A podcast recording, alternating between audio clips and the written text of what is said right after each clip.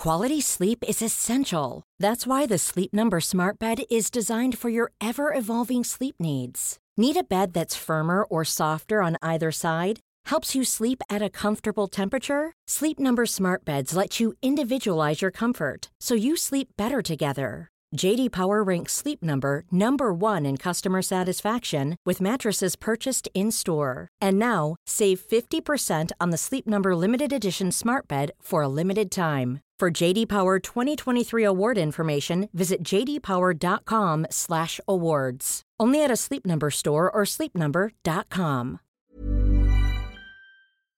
You know, the weather's getting warmer. So I, for one, am ready to say goodbye to my jackets and my sweaters and hello to shorts and tees. I'm right there with you, Kate. And you know what? I actually, I donned double Quince the other night. I've got to tell you. Okay. Yeah. This is what's so great about Quince, because I feel like I have really been able to update my wardrobe like for the long haul without spending a fortune. I wore a gorgeous white tee, like a simple, perfect white cotton t-shirt from Quince, but it was a little chilly out. So I threw on my cashmere hoodie, also from Quince. Ooh, okay. Like they have basically given me a lineup of timeless pieces that I feel like keep me looking, I'm going to toot my own horn, effortlessly chic, whether it's winter or summer. They've got premium European linen dresses, blouses, and shorts from $30. You got washable silk tops, really stunning 14 karat gold jewelry, and so much more. Like truly, the list goes on and on. And the best part is that Quince items are priced 50 to 80% less than similar brands. By partnering directly with top factories, Quince cuts out the cost of the middleman and passes the savings on to us. And they only work with factories that use safe, ethical, and responsible manufacturing practices and premium fabrics and finishes, something that's very important to us. So look, if you're going on a trip, if you just need to update your summer wardrobe, get warm weather ready with Quince. Go to quince.com/forever35 for free shipping on your order and 365-day returns. That's quince.com/forever35 to get free shipping and 365-day returns. Quince.com/forever35.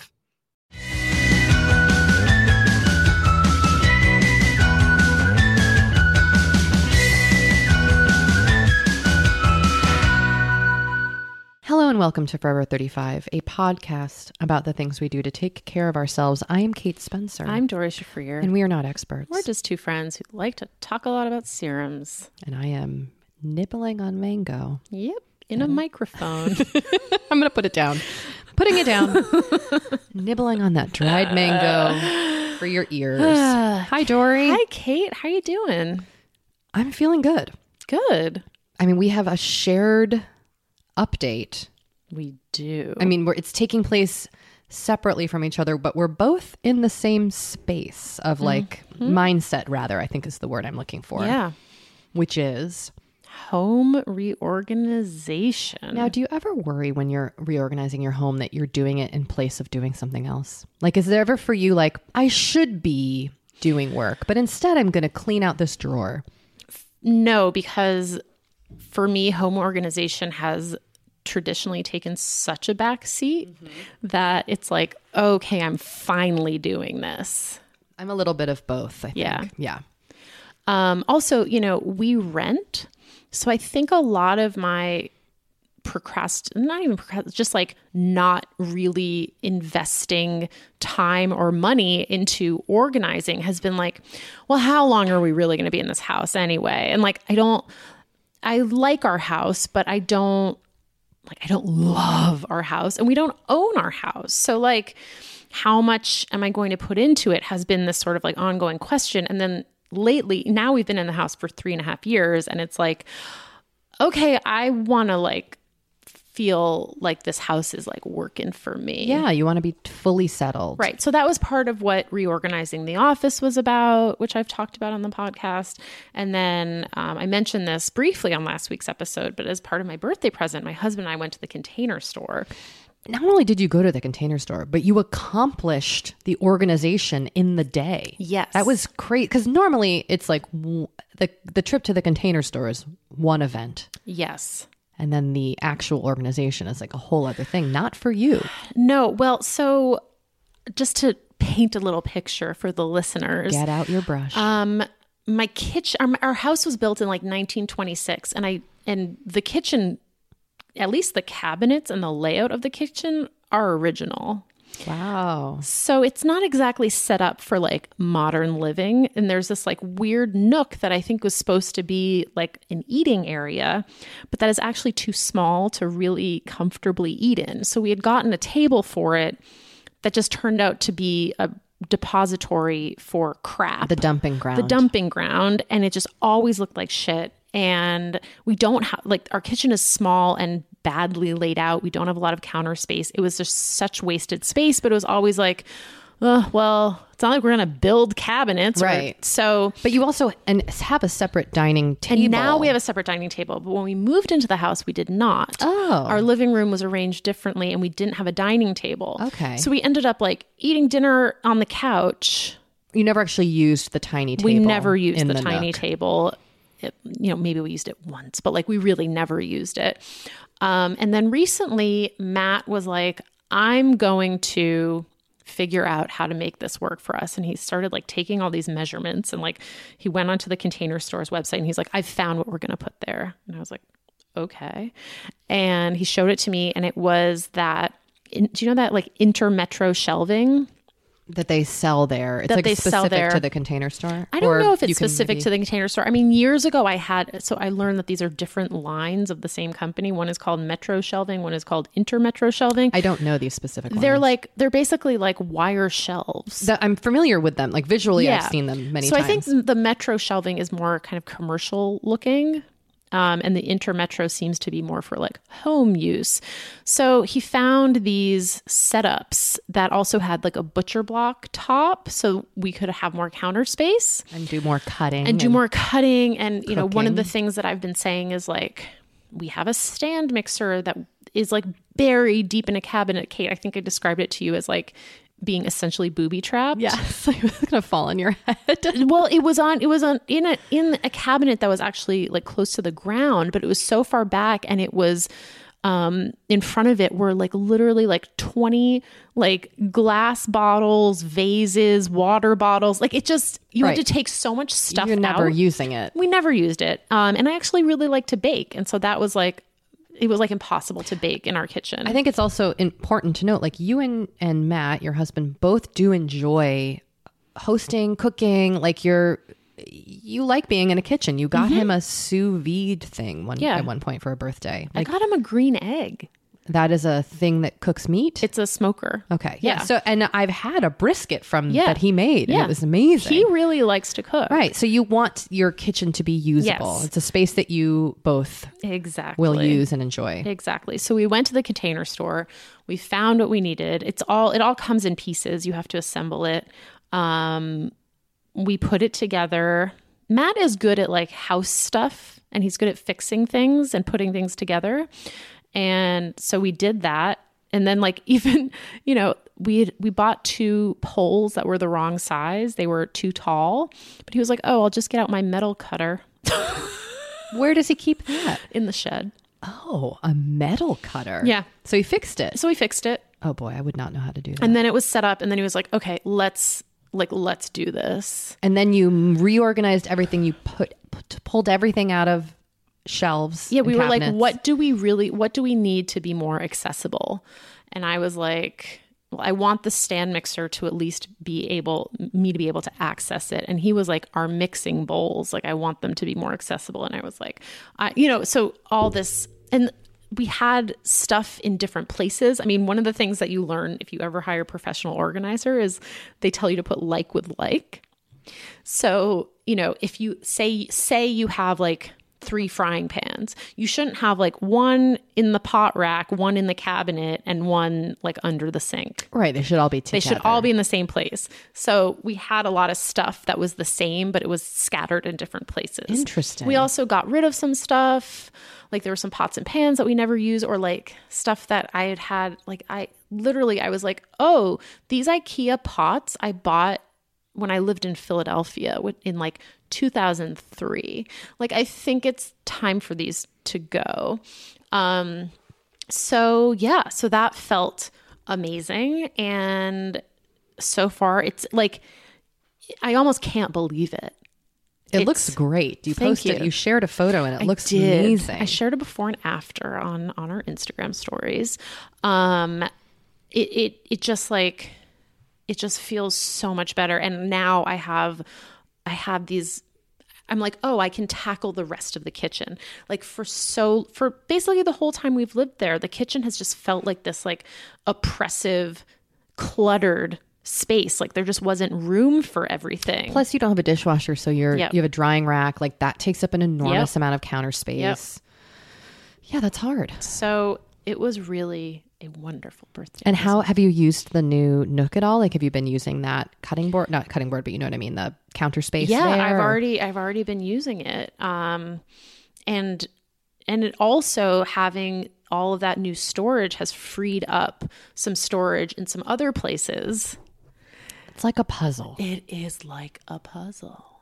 So it's been really, really good. And also, you know, I think my husband and I both tend to accumulate things. Mm-hmm. Same over here. Yeah. And so he has been like, oh, we need to get rid of stuff. That's great. Like, yes.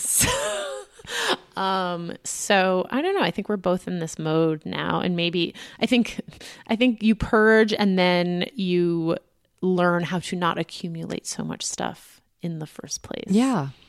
Yeah. So and that's an ongoing process. It is an ongoing process. It's very hard to break that habit. Uh-huh. I struggle with that massively. Yeah. But, you know, I'm excited to bake.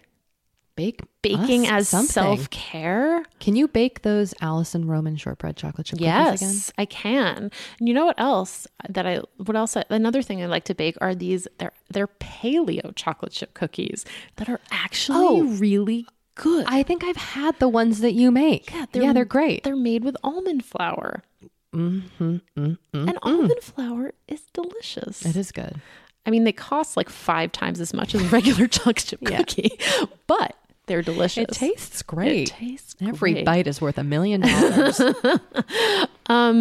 Kate, yes, you also put on our Instagram recently one of your reorganization projects. And it was calming to look at it, I have to say. I was really like touched by the response. Oh. Well, because when it's your own home, you're like, I don't know if anyone's going to think this looks impressive, but we have in my bedroom, there is a closet that is essentially like the linen closet for the whole house and also like the medical closet, you know, like where cold medicine is, where Band-Aids are. It's also where we keep like the extra soap and the extra deodorants that we buy at Costco that we probably don't need, but we still buy. And then also like the irons there. It's basically we don't have we live in a smaller sized house. We don't have a lot of closet space. So this is kind of it.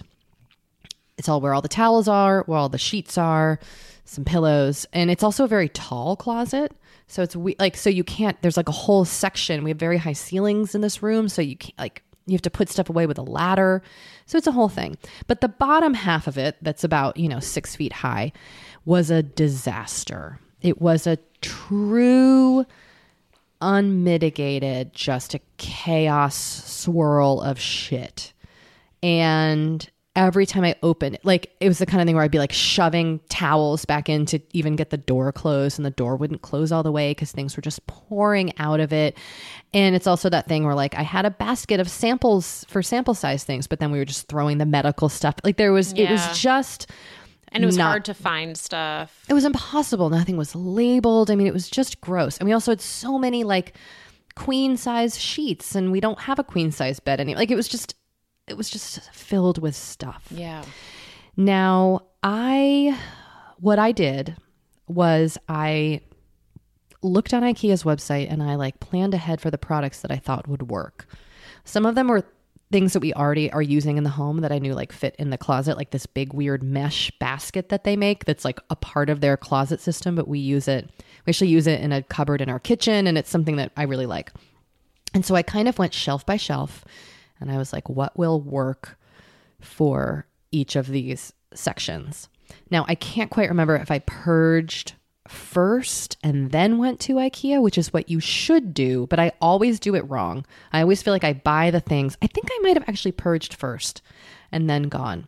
I don't, my brain is just not working that far back. It was literally like 2 weeks ago, but and I was able to, I got rid of a lot of towels. I got rid of a lot of sheets. I mean, just tons of sheets. And I donated them all to our local animal shelter, which takes blankets and towels and sheets for the animals. That's a great, like, if you have a ton of used, worn blankets and sheets that might not, you might not be able to donate elsewhere, like an animal shelter is a great place to check out if they will take it. So I sent all that stuff there. And then I also just purged through all our fucking medical supplies. And boy, did we have a lot of stuff. Like my husband had a cyst removed from his shoulder earlier this year, and it's fine. It's healed. But for some reason, like all the bandage, this was a year ago, actually not this year, over a year ago, this happened. And all the bandages that the doctor gave him extra that he had never used were just shoved in. You know what I mean? Like totally. There was just a lot of that. And so what I did was I bought different kinds of bins. I labeled everything with my label maker. Yes. And at IKEA, I found these amazing stackable small bins with lids. And so whereas I was now able to double up on my space on these shelves. It was it's a true gift. Now, is it annoying when I like want to go get a Band-Aid and it's in the lower box and I have to pull the bigger box out? It's a little bit of like a dance, but when you live in a smaller space, I think that's just what you have to do. Yeah. Like I don't have 50 freaking closets. So it really freed up so much space. And I was able to label like first aid, cold and flu kind of stuff. Oh, amazing. Sample sizes, and then a nail polish container. Then I have a bin with all our travel stuff because we have 8 million like travel bags and a travel hairdryer and now my travel humidifier that I got. And you know, that kind of junk that was just floating around. And then another bin for the hot water bottle, the heating pad, the iron, the steamer, that pile of shit. Hot things. I mean, like you just have, and then another big bin for like the extra toothbrushes that are just, again, we're just like, I mean, it looked like this closet was bursting at the seams, and everything is now in a container, and on the container is a label. And it freed up enough room that I was able to add in like a box where I just put cords, because there were all these like, you know, iPhone cords that would just kind of live on whatever space, the floor, the bedside table. And I was able to store those. I was able to make a little memory box of little like treasures that end up in my room, like notes that my kids write me and stuff like that. And that can go in there. I love that. So I feel like, and then also, Dory, as previously discussed, the purged products that I put in a shoebox from my bathroom. Oh, yes. Those fit in the closet. Oh. There's enough room that I could shove those in there. And it still looks neat and organized. And I tell you what, like the rest of my house is still a disaster. It's a mess. There's stuff everywhere. I can't even, there's a diorama sitting on a chair in our kitchen that I have no idea where my kid doesn't want to throw it out. I don't know where it's supposed to go. It's a huge shoebox diorama of pica. Pica is a small mouse-like animal that lives in cold climates. Just so you know. So there's just shit everywhere. Right. But this one closet brought me so much fucking joy. Like every time I open it, one, I'm like, oh my God, it's so organized. And two, like I did this. Isn't that the best feeling? Yes. Now the only annoying thing, and I don't know if this is just me, but I feel like anytime I purge a closet, it still is stuffed to the max. Like I have this kind of bin for towels, and I had done the laundry and folded the towels that were in the laundry. And then when I put them all into the bin, I was still shoving the bin. Like just, do you know what I mean? Like I never just have one towel. Yeah. I still feel like I'm maxed out. Yeah. But in a more contained way that is manageable. I mean, I just don't, there's no other way around it. You know what I mean? Like I just. It sounds like you made huge progress. I did. I mean, I and also the other thing I will say, first of all, I got all the bins at IKEA. I love IKEA. And anytime I say that to people, they're horrified because IKEA, I think, can be a really stressful experience. I find their organizational bins to be pretty good and affordable. Now, I love a Container Store, but I find I spend too much money there. Mm-hmm. That being said, I originally had dollar store bins in this closet and they were not good quality. Mm. And so I feel like and I found this with all the dollar store bins I purchased, they like stretched out and broken very quickly. And I had purchased them because I was trying to do it affordably, but I was definitely sacrificing some quality. So the IKEA products that I bought so far have felt like the price was good, but also that they are going to hold up. We'll see how that goes over the long term. I can't wait to hear. Because I do think sometimes you like for this is another topic, but I had a really bad kitchen moth problem. Oh yeah. And it was disgusting. And I had a lot of like dollar store cereal holders and stuff. And I went to the Container Store and I just fucking sucked it up. And I spent a ton of money on these like fancy kitchen food containers. And they're airtight and we have not had a moth. Like, and I also cleaned everything out and went through a whole. Yeah. We've been talking about getting some really good airtight containers. I will show you the ones I bought because I researched these and they're fantastic. And kitchen moths, I mean, it was in every food. They would fly out in my face every time I opened a cabinet. And even with the traps, they weren't completely, they were not going away and they were getting in. I had kitchen moths in my old apartment in containers that were allegedly airtight and were not. It's disgusting. Yeah. So sometimes I do think if you're really trying to get rid of the moths or really trying to accomplish like true organization, it does help to invest in products that will really do the job. But I have found that IKEA has some really great organizational tools if you really know what you need and your spaces are measured. I measured all the shelf. Like I really went to IKEA and put a lot of like measured everything before I purchased it. But they have a great return policy. So if you mess up, it's okay. I love IKEA. I love it. Well, I'd love to hear from our listeners about their organization projects. I would. And you know what else I love? Send us photos. We could share it on the Instagram stories. Oh, that's such a good idea. It'd be fun to see other people's organized spaces. And here, I would love to know where you buy organizational tools, because also sometimes there are some good hacks. Totally. You know? So, totally. So hook us up. So go to our Instagram at Forever 35 Podcast and just slide into our DMs. Send us some photos. Or tag us and we will put them on our story. Yeah. You can also leave us a voicemail at 781-591-0390 or email us at forever35podcast@gmail.com. And holler at us in Facebook group, www.facebook.com/group/Forever35podcast. And it would be great if you could leave us a review on Apple Podcasts and also tell a friend about the show. Well, on that note, we're going to take a quick break. Time for a break. Hey, it's Ryan Reynolds, and I'm here with Keith, co-star of my upcoming film, If, only in theaters May 17th. Do you want to tell people the big news? All right, I'll do it. Sign up now and you'll get unlimited for $15 a month and 6 months of Paramount Plus Essential Plan on us. MintMobile.com/switch. Upfront payment of $45 equivalent to $15 per month. Unlimited over 40 gigabytes per month. Face lower speeds. Videos at 480p. Active Mint customers by 531.24 get 6 months of Paramount Plus Essential Plan. Auto renews after 6 months. Offer ends May 31st, 2024. Separate Paramount Plus registration required. Terms and conditions apply if rated PG. Kate, I feel like we are like barreling into summer. It's happening so fast. It is. And I feel like also with summer just come more social events. There's weddings. There's nights out. It's vacations. I mean, like all the things happening in summer. And what I love is that Honeylove has just the right thing for all those events. Feel comfortable and confident this summer with Honeylove's best-selling Super Power Short. The Super Power Short smooths, shapes, and lifts, giving you a flawless silhouette under any outfit with targeted compression technology that distinguishes between areas where you want more support and areas you need less compression. It's designed to work with your body, not against it.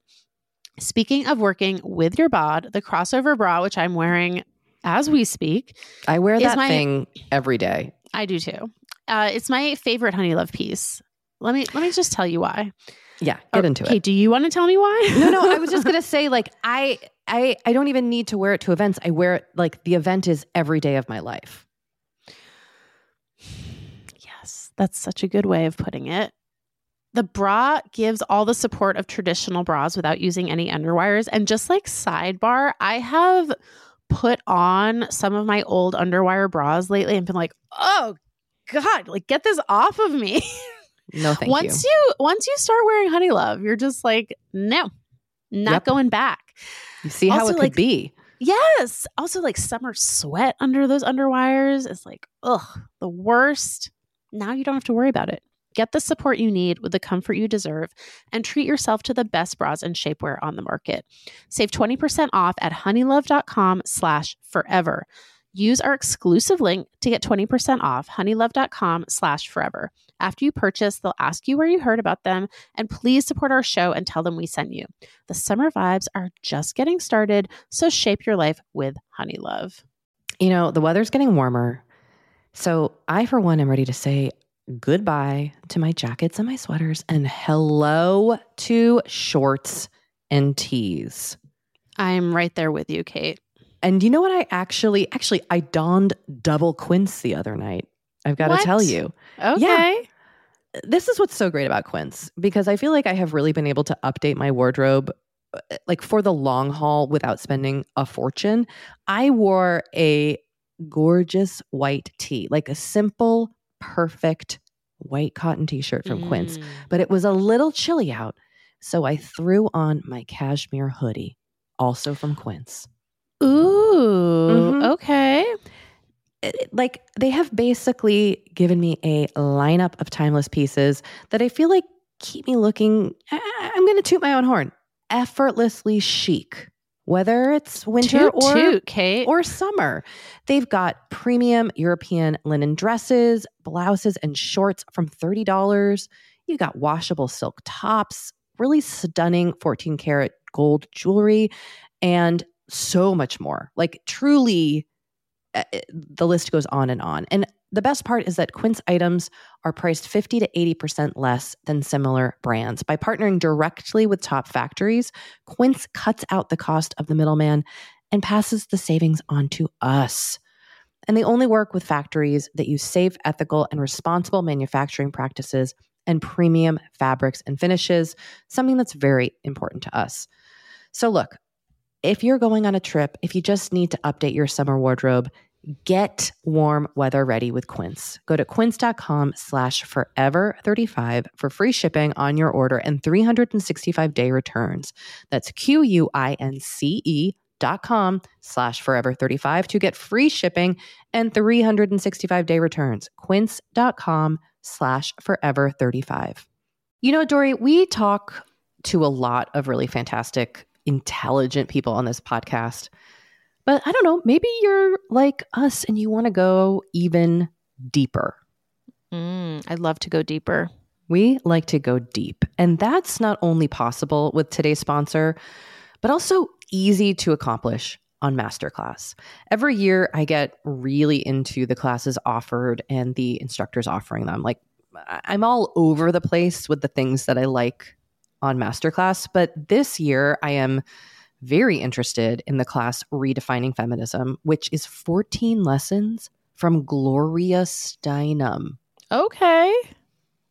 Now, they dissect issues women face in the U.S. and ways we can play a role in the feminist movement in our everyday lives. Look, I majored in women and gender studies in college, so this is right up my alley. But even if you didn't, even if you're like, this is the first time I'm hearing those words. I would argue, especially if you didn't. Yes. Get into it with Masterclass, because this is the year you can really learn from the best to become your best with Masterclass. Go from just talking about improving to actually doing the things you've been wanting to do with Masterclass. And it doesn't have to be redefining feminism with Gloria Steinem. It can be gardening in your own garden or your yard or patio. It can be learning to cook Indian food or designing a space that you love. Masterclass offers over 180 world-class instructors.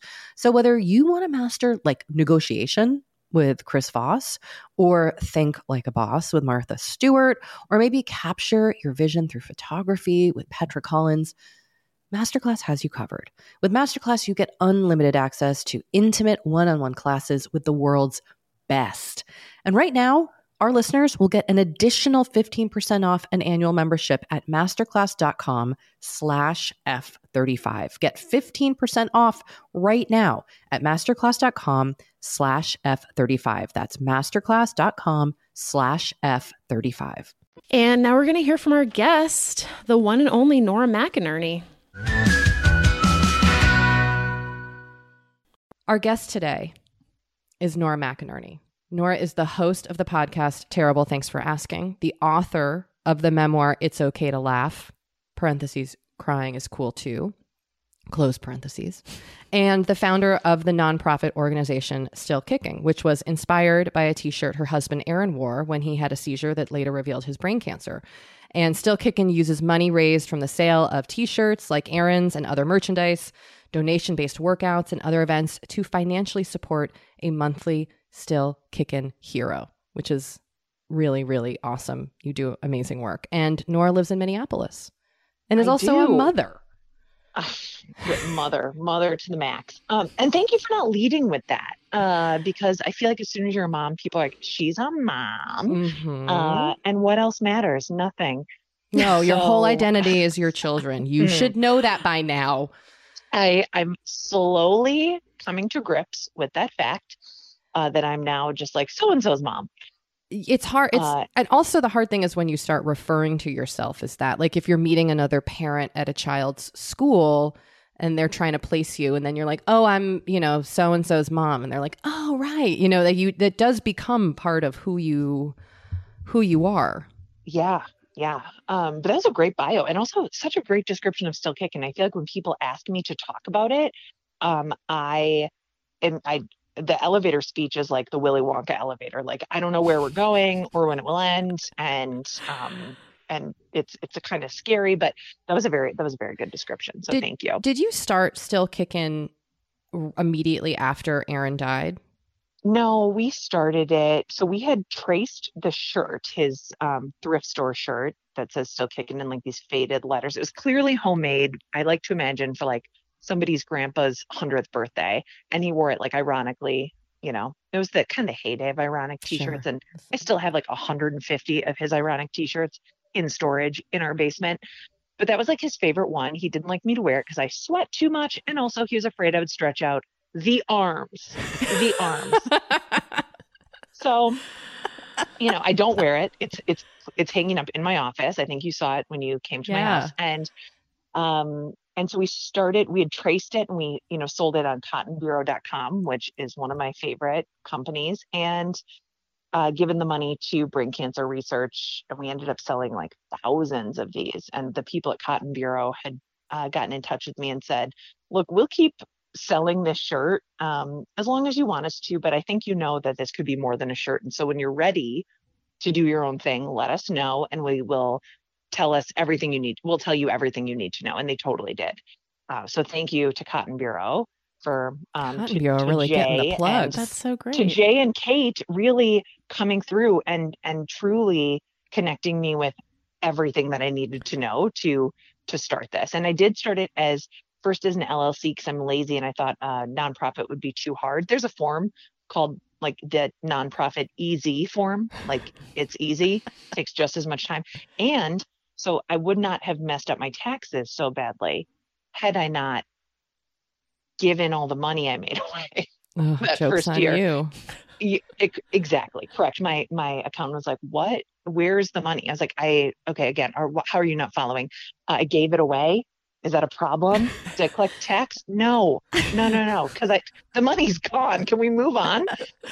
But Nora, when you started it, was there a self-care element to it? I think like we've talked about like giving back and volunteering as part of a self-care routine. And we've also had questions about grief and self-care during grief. And I was curious if starting a nonprofit that supports people who are going through experience that you've been through did it help you at all as you were moving through your experience with grief? I think that the first thing you want to do when something terrible happens to someone you love is you want to fix it. When you can't fix it, you just want to do something. Yeah. And especially when someone dies, everyone wants to do something, make something, like build their monument to the person that they loved. And what I would tell most people now is don't do that, but to find something that you care about, find somebody or some organization that is already doing that work, and get in where you fit in with the work that's already being done. That's good advice.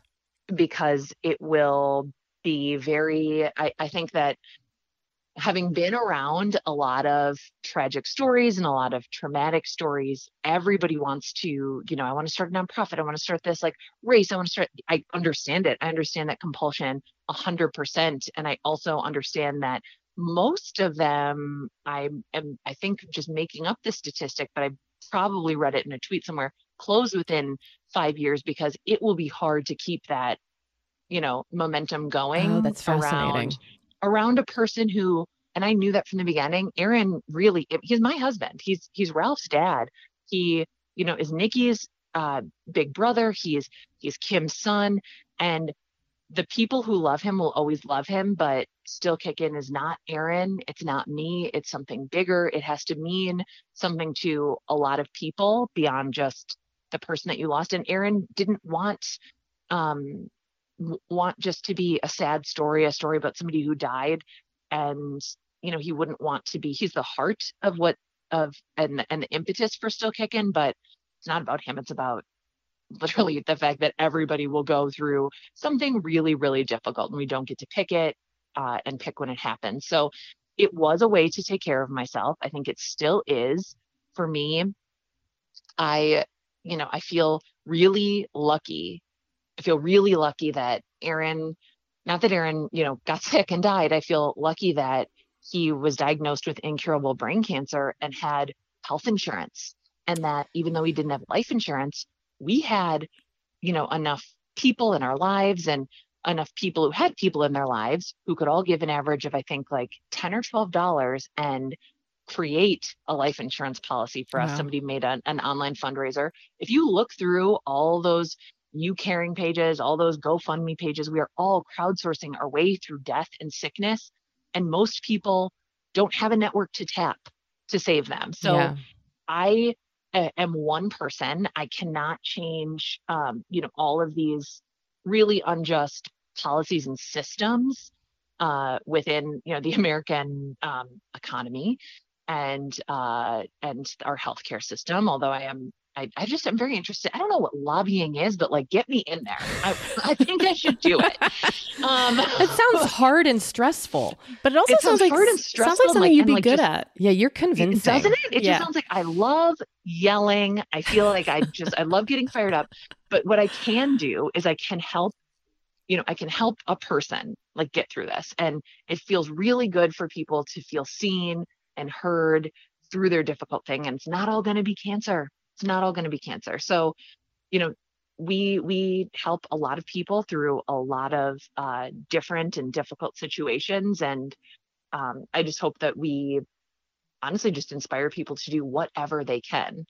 Like you don't have to fix everything. Like you just have to start with whatever you can do. So getting back to grief, Kate, I know this. I know you know this. Dory, I know you know this. When people say like, what can I do to somebody? Like the answer is like, well, what can you do? Like just pick your thing, put it back to them. Mm-hmm. That's a good way. Like, I love that. That's such a good way to handle that question. Yeah. Because that's like, and before you ask someone, just think like, what can I do? If what you can do is show up to somebody's house and mow their lawn without even asking, do that. Yeah. Like if what you can do is give $20 to their GoFundMe, do that. So sorry, I'm no, I love. Is this my podcast? Welcome to Forever 35. It is your podcast. This is our Minneapolis bureau. Yeah, our Minneapolis correspondent. Yeah, our Minneapolis correspondent checking in. I would die for that. I'm not pitching you. I'm just saying that nobody loves your podcast more than the two of you and me. Dory, you had a question? I did have a question, Nora, which is, let's talk about your podcast, because I'm wondering if a similar impulse that led to Still Kickin' was also what drove you to create Terrible Thanks for Asking, or if it was something completely different. No, it was the same. It was, I Still Kickin' was primarily Aaron's idea. He wanted to use that shirt and that phrase to help people. I basically just fine-tuned it, and with the help of Lindsay Wenner, who's our COO, just got it over the finish line, got it started, got it going. And we get a lot of messages from a lot of people, and I do too, because I've written about, my life, and Terrible Thanks for Asking just came out of that same inbox where I'm like, I can't help every single person through every single thing, but I do think that there's a lot of value in being able to help somebody else feel seen and heard, and to create things. And in the instance of Terrible Thanks for Asking, that's an episode of a podcast that help illustrate a general feeling through a specific story, so that I'm creating shows that, help people build empathy for a situation they haven't been in yet, or help people point to this episode and say, like, look, like, this isn't exactly what I went through, but it felt like this. Yeah. But do you, I feel like sometimes when we talk to people who are constantly processing other people's trauma, it's also sometimes hard for them to think about their own self-care. So I'm wondering if that has been, like, has that been hard for you to always be talking with people about, like, these really hard things they've gone through, and how do you deal with that? I truly listen to your podcast. Oh boy. I do. I really do. It's so soothing to me. I love it so much. I listen to your podcast. I listen to a lot of lighthearted things. Too Beautiful to Live, TBTL, one of my favorites. I don't know that one. It's a daily podcast. It honestly, I love the guys who run it so much, because it's kind of like listening to, like, just my two brothers talk all day. But I wouldn't do that if they were my brothers. Too Beautiful to Live. Okay, that's a good recommendation. Too Beautiful to Live. Yeah, it's really hard to explain. I think if you like the show, you'll like it, and if you don't, that's okay too. But yeah, it is. A year ago, I would have told you, like, no, it's not hard at all. Like, this is such an honor. I love doing this work. That's all true, and it is really difficult. Yeah, I do have days where I leave the studio and I'm like, oh, I've just been crying for 4 hours. And then people stay with me. Like, these stories stay with me. There's not there isn't a neat conclusion to these. Like, they don't have a neat and happy ending. And that is, I'm just absorbing a lot all the time, and kind of, we all are, no matter what we do, but especially if you choose to, just immerse yourself in the traumas of others for your job. But also, like, what other job could I do after this? Like, could I have gone back to writing tweets for a discount hair care company? I don't know. Maybe. But, well, it's interesting though, because some people do. Oh, most people. I mean, my dad went back to his job, a week after my mom died, he was back in his office. I mean, it's.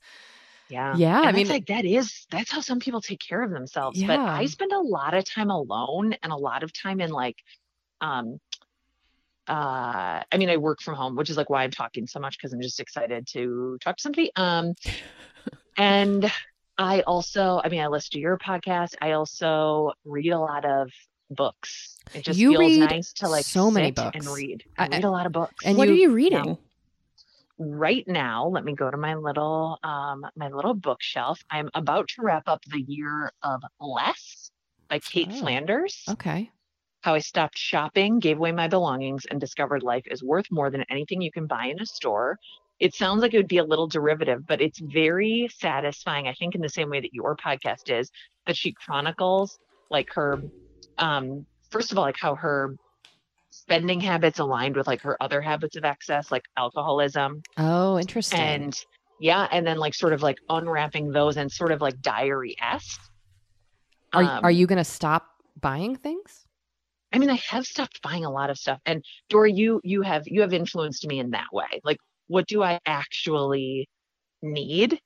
And I mean, I'm starting an Instagram account today to sell some of the stuff I don't wear. Yes. It's like, Nora. Yes. You know, I'm like, I don't wear this and it's great. It's, you know, pretty good stuff. And I was like, it's great. It's good. Okay. Right. Your stuff is quality. Someone should buy it. Right. And I just love the idea of like mailing it out and like giving it to like somebody who will love it. Yeah. Totally. Because it doesn't deserve to just hang up in, you know, the back of my closet. So especially your 10x10 challenge. I don't do that. I'm not that devoted to stuff, but I have gotten really good at like, now I can see all the clothes in my closet and that feels so good. So it's the best feeling. It's the best feeling. Yeah. It's the best feeling. We're going to take a quick break from hearing from Nora for a word from our sponsor.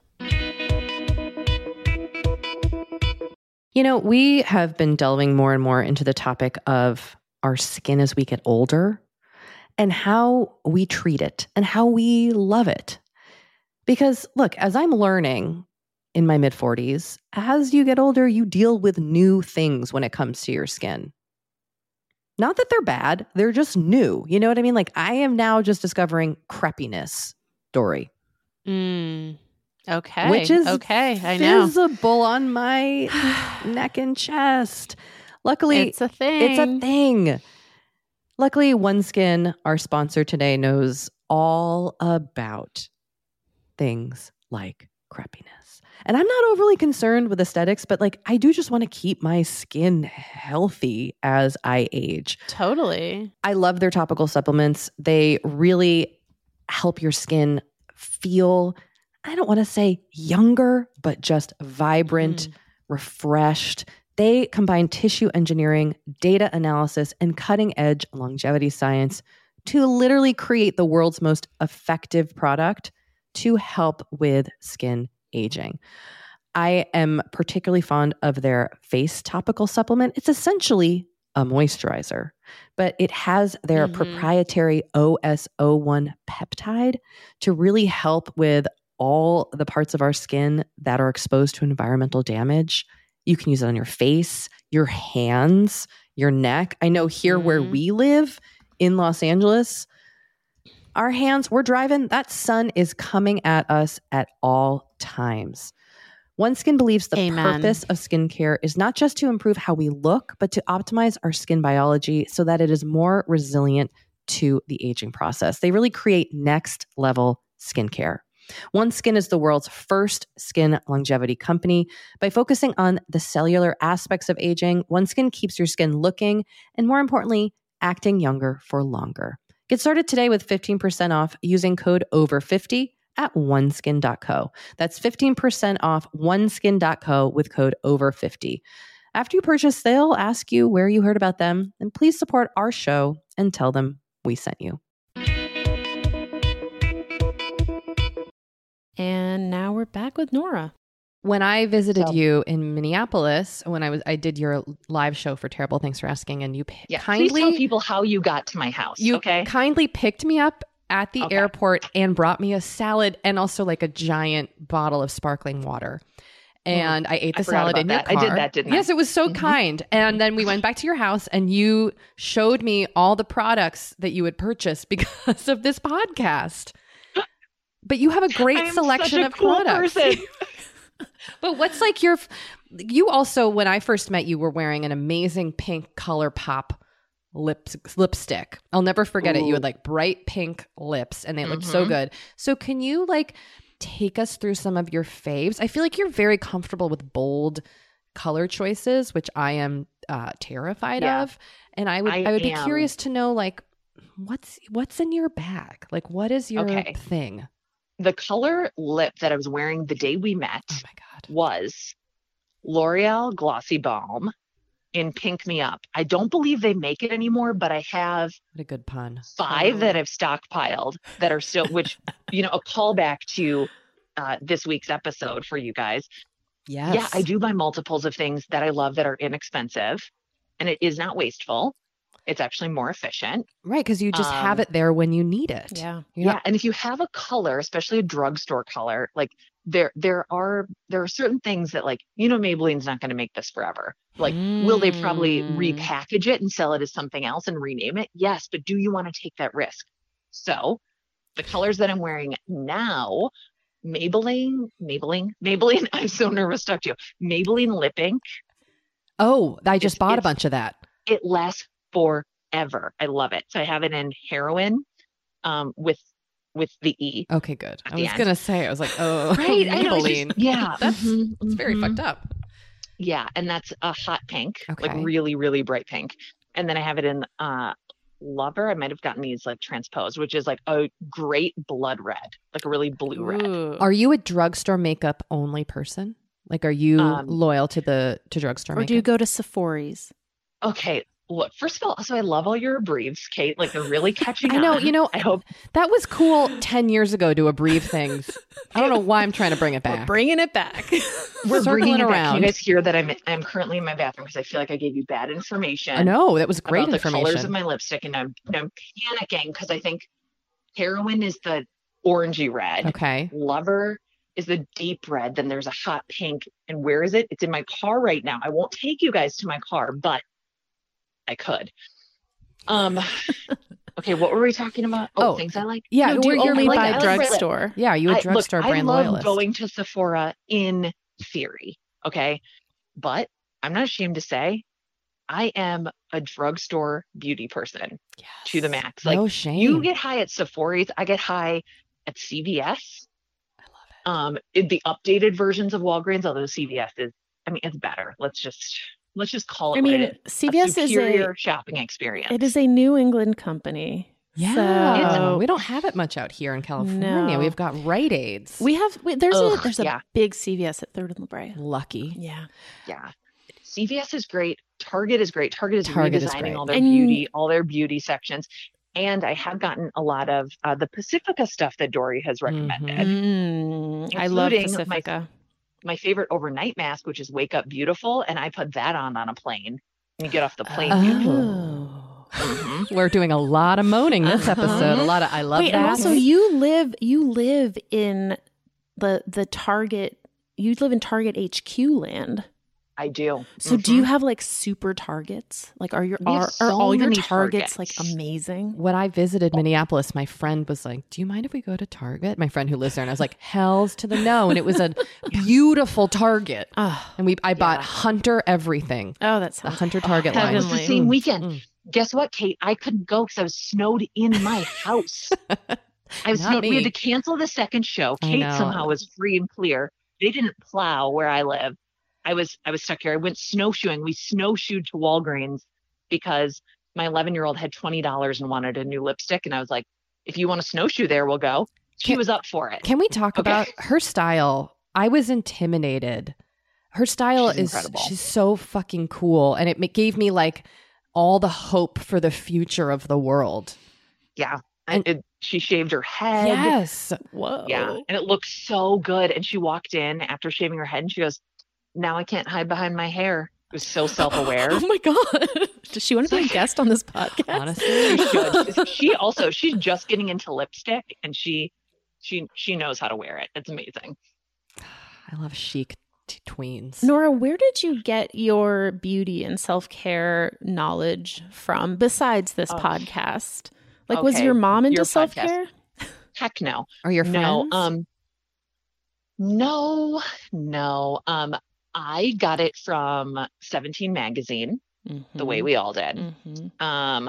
My mom sounds like a lot like your mom's, where like I had to teach my mom how to curl her hair, put on makeup, like all that kind of stuff. And I think from a young age too, like VH1, they had so many shows about supermodels. Like we grew up in the heyday of supermodels. We did. So I think we need, like I have to give a lot of credit to just like the 90s glam look. You would not know it by looking at me, but I love like aggressive femininity. Like Cindy Crawford, like kind of the Amazonian woman of the late 80s, early 90s. And even, you know, yes. Or like Linda Evangelista. Mm-hmm. I just love like, I truly like a real housewife look. I love just people who can put a lot of effort in. I think it's like a Kardashian, like a true glam.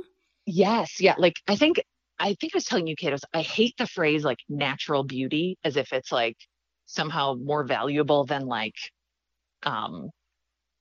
if you wear makeup or something. It's sort of like, it just seems like a strange way to... I am with you on this, Nora. Yeah. Almost like, Nora, when people call vaginal childbirth or unmedicated childbirth natural. Like there's like putting natural in front of something gives it an air of superiority, right? Well, in the infertility community, we refer to, we don't call like sex conception natural. Okay. We call it spontaneous. Right. Oh, I like that. Mm-hmm. Yeah, because natural, it's a word that's really thrown around. And it's loaded. It's a loaded word. It is very loaded. But Nora, I'm also like, I'm with you on this whole spontaneous. Yeah, right? I'm with you on this whole natural beauty thing because I feel like lately also this like no makeup look has become kind of fetishized. And I'm like, I like putting on makeup. I like how I look in makeup. You know? Same.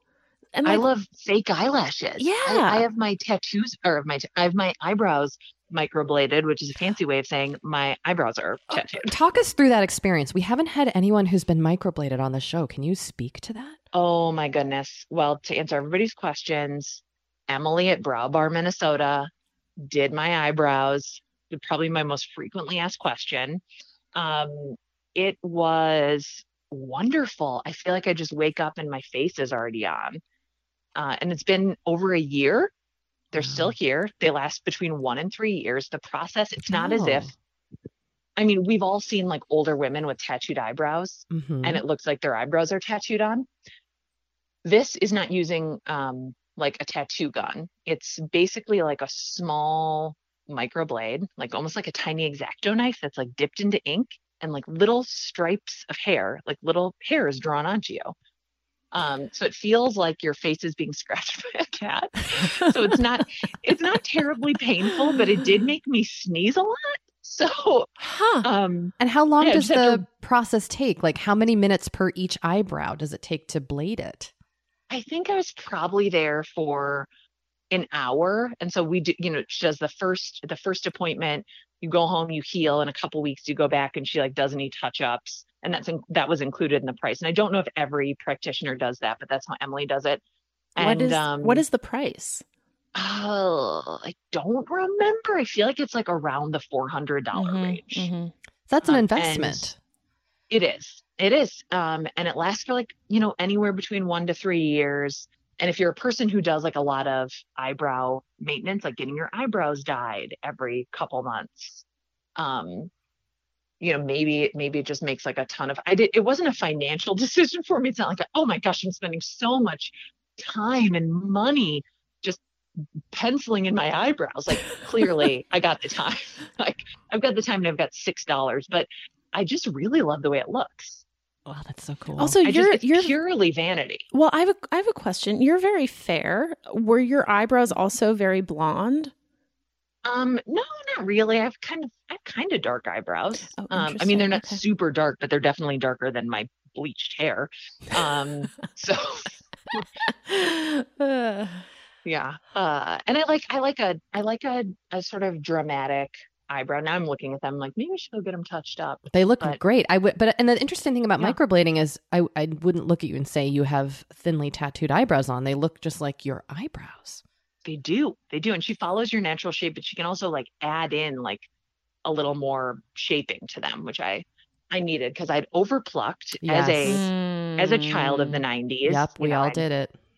Yeah, 99. We were like, who wants eyebrows? No, give us a thin, straight pencil line. The thinnest line. Oh, that was a mistake. An upside down Nike symbol. We were all misled. But you know what's interesting? The 90s style is back right now. Do you but bushy, thick eyebrows along with it. It's like this generation figured out. The fashion's terrible. They were like, no way. They were like, you guys really fucked up those brows. Yeah, the brows are rough. Well, Nora, is there any other self-care thing you want to share with our audience? This has been incredibly informative. Oh, thank you. Are you trying to get me off the phone? Because it's not going to happen. This is a three-parter. Just kidding. That would actually be, you've got to, we were going to try to do this in LA, but we couldn't make it happen. But the next time you're here, you're gonna be a repeat. You are the Minneapolis correspondent. You're the Minneapolis correspondent. Please. I did actually have a question, Nora. Yeah. So a lot of our guests, I think almost all of them have been located in either Los Angeles or or we've had a few New Yorkers. One San Francisco. I apologies if I'm missing somebody's hometown, but I'm interested if you, and here in LA, it's, you know, woo-woo central. Everybody is, you know, like having crystal facials and it's self-care is like the number one theme of Los Angeles. We're all like hiking and, you know, it's a thing. But in the Midwest, how do you think people approach self-care? Do you think it's different there than it is here? I mean, is there kind of a, I mean, it's a little woo here. It just sort of depends. I think, you know, because of like the internet and specifically Instagram, like, don't worry, we're all rubbing crystals on ourselves. I'm glad to know that's here. Universal and all over America. It's universal. But I think it's really hard for, I think I would have really enjoyed about your show and the conversation is that sometimes it feels when you hear self-care used broadly as if it's just like eating a salad and taking a bath. But I like that the two of you really like are I don't know, just it feels like it's helped me understand self-care more too. That it's not just like the things that you buy for yourself, but also like the decisions that you make about the way that you live. Yeah. And how you spend your time, how you choose to spend your time. Right. And I think for a long time, like I think that it's very hard for people to like protect their time. So I don't know how everybody, you know, I can't speak on behalf of like the entire Midwest, but we'd like you to. Like, yeah, that's your role. But, but it won't stop me. It won't stop me. So, I mean, it's not as woo. I wish that it were easier to, you know, like what I love about LA, I'm like, God, anything that you want to do nicely for yourself is just very easy to do there. Like very easy. Yeah. Yes. Almost too easy. I mean, if you have the means, I mean, that's part of the challenge, I think, with like one thing I am interested in as we keep talking about self-care is doing it in a way that's not financially burdensome. Is burdensome a word? Yeah. Okay, great. It is. Because I do think it can start to be like, how, like if I buy 50 million creams, but that doesn't necessarily bring happiness. No, but no. It can be nice. Yeah. But I used to be a major spender and like sort of in the name of like, well, like, you know, my husband's dead. Like, right. So why shouldn't I have like so many things. And that was I do this with IVF. I'm like, I'm going through IVF. Yes. I deserve this. I'm like, you know what? It. A lot of times I do. Yeah. You do. And you know what? And for me, what I deserve more is like, I think the number one thing that takes away from like my well-being is, feeling like I am obligated to people that I'm not obligated to. Yeah. Slow clap. And slow I don't clap. Care who you are. I don't care whether or not you have a podcast that people listen to or how many people follow you on Instagram. Like there are people who are acting as if your time belongs to them and it doesn't. So this is people who are like, hey, just quick question, but I want you to drop everything and answer something that I can Google myself. These are people who, you know, really like suck the energy out of you, people that you don't want to like be around and engage with. And like, maybe you're just sort of like following them on Instagram out of obligation, or maybe they're people that you have brunch with, even though like you would really prefer to just spend that time at home alone. To me, the number one self-care has just been saying no. Yes. Like just not doing everything. We're all just raising our hands. I think that is also the perfect note to end on. Thank you, Nora. Just say no. This was such a pleasure. Nora, you remain just the best. Yeah, you are the best. I cannot tell you how much I love this show without sounding like a dangerous person. Well, we're going to get off the phone now. Yeah. I know, it was great talking to you. I know where you live, but I feel that way about your podcast. You truly know where I live. This is called the Minnesota Goodbye. It's where you've tried to say goodbye to me twice. Oh, I love not Minnesota. Happening. Hey, okay? Nora, where can listeners find you? Aside from in Minneapolis, but where can people find you and all the amazing projects you have going on? My Twitter and Instagram are Nora Borealis. I feel like that's probably the best place to find me. I have a podcast called Terrible Thanks for Asking. I have 2 new books that are going to come out next year. 2 new books? 2 new books. Yeah. Man, you are creating up a storm. So, well, I mean, you know, create or die. It's part of my like. It's part of my midlife crisis. Is just, you know, Aaron died when he was 35. Now I'm 35. Yeah. Aaron is literally forever 35. Weird, we didn't get into that. So I'm like, I gotta just do everything that I want to do because someday I will die, and then also I have to do nothing that I don't want to do because who the fuck cares? Yeah. Honestly, so like, just say no to people that you don't want to be around and things you don't want to do, like. You do not have to say yes to everything. Not everything is an opportunity. People want to position everything as an opportunity. It's not an opportunity if it doesn't feel good. Yeah. Yeah. Yep. I mean, I cannot agree with you enough, and I need to take your advice. Yes. Yeah. If it doesn't make you money or make you happy, you're not doing it. And preferably it's both. But, you know, my kids don't make me any money yet. Not yet. And, they're going to be future Instagram influencers, though. Oh, gosh, Nora, we love you, and we will adore you. We will talk to you soon. All right. Okay. All right. This is okay. This is the real goodbye. All right. All right. We're doing it, guys. Thank you so much for calling, for letting us do this. And do I really hang up? Or are we just ending the podcast, or are we ending everything? The conversation, too? Okay. Not our friendship. Not our friendship. But okay, good. Okay. You got stuff to do. You're on a sketch. Okay. Bye. Bye. So it was great to hear from our Minneapolis correspondent, Nora McInerney, representing the great state of Minnesota. Yeah. Do you know what Minnesota's state name is? Because I don't. You know, like it's the other Lone Star State. Exactly. I don't know, but I don't think I know many of them. Yeah, I don't either. Massachusetts is the Spirit of America? No, it's the Bay State. Oh. The Spirit of America is the Spirit of Massachusetts. What is that? A song I know? The Spirit of Massachusetts is the Spirit of America. So, Kate, last week you were going to do a minute of leg stretching. How did that go? I was not great at timing myself, but I did manage to stretch more every day.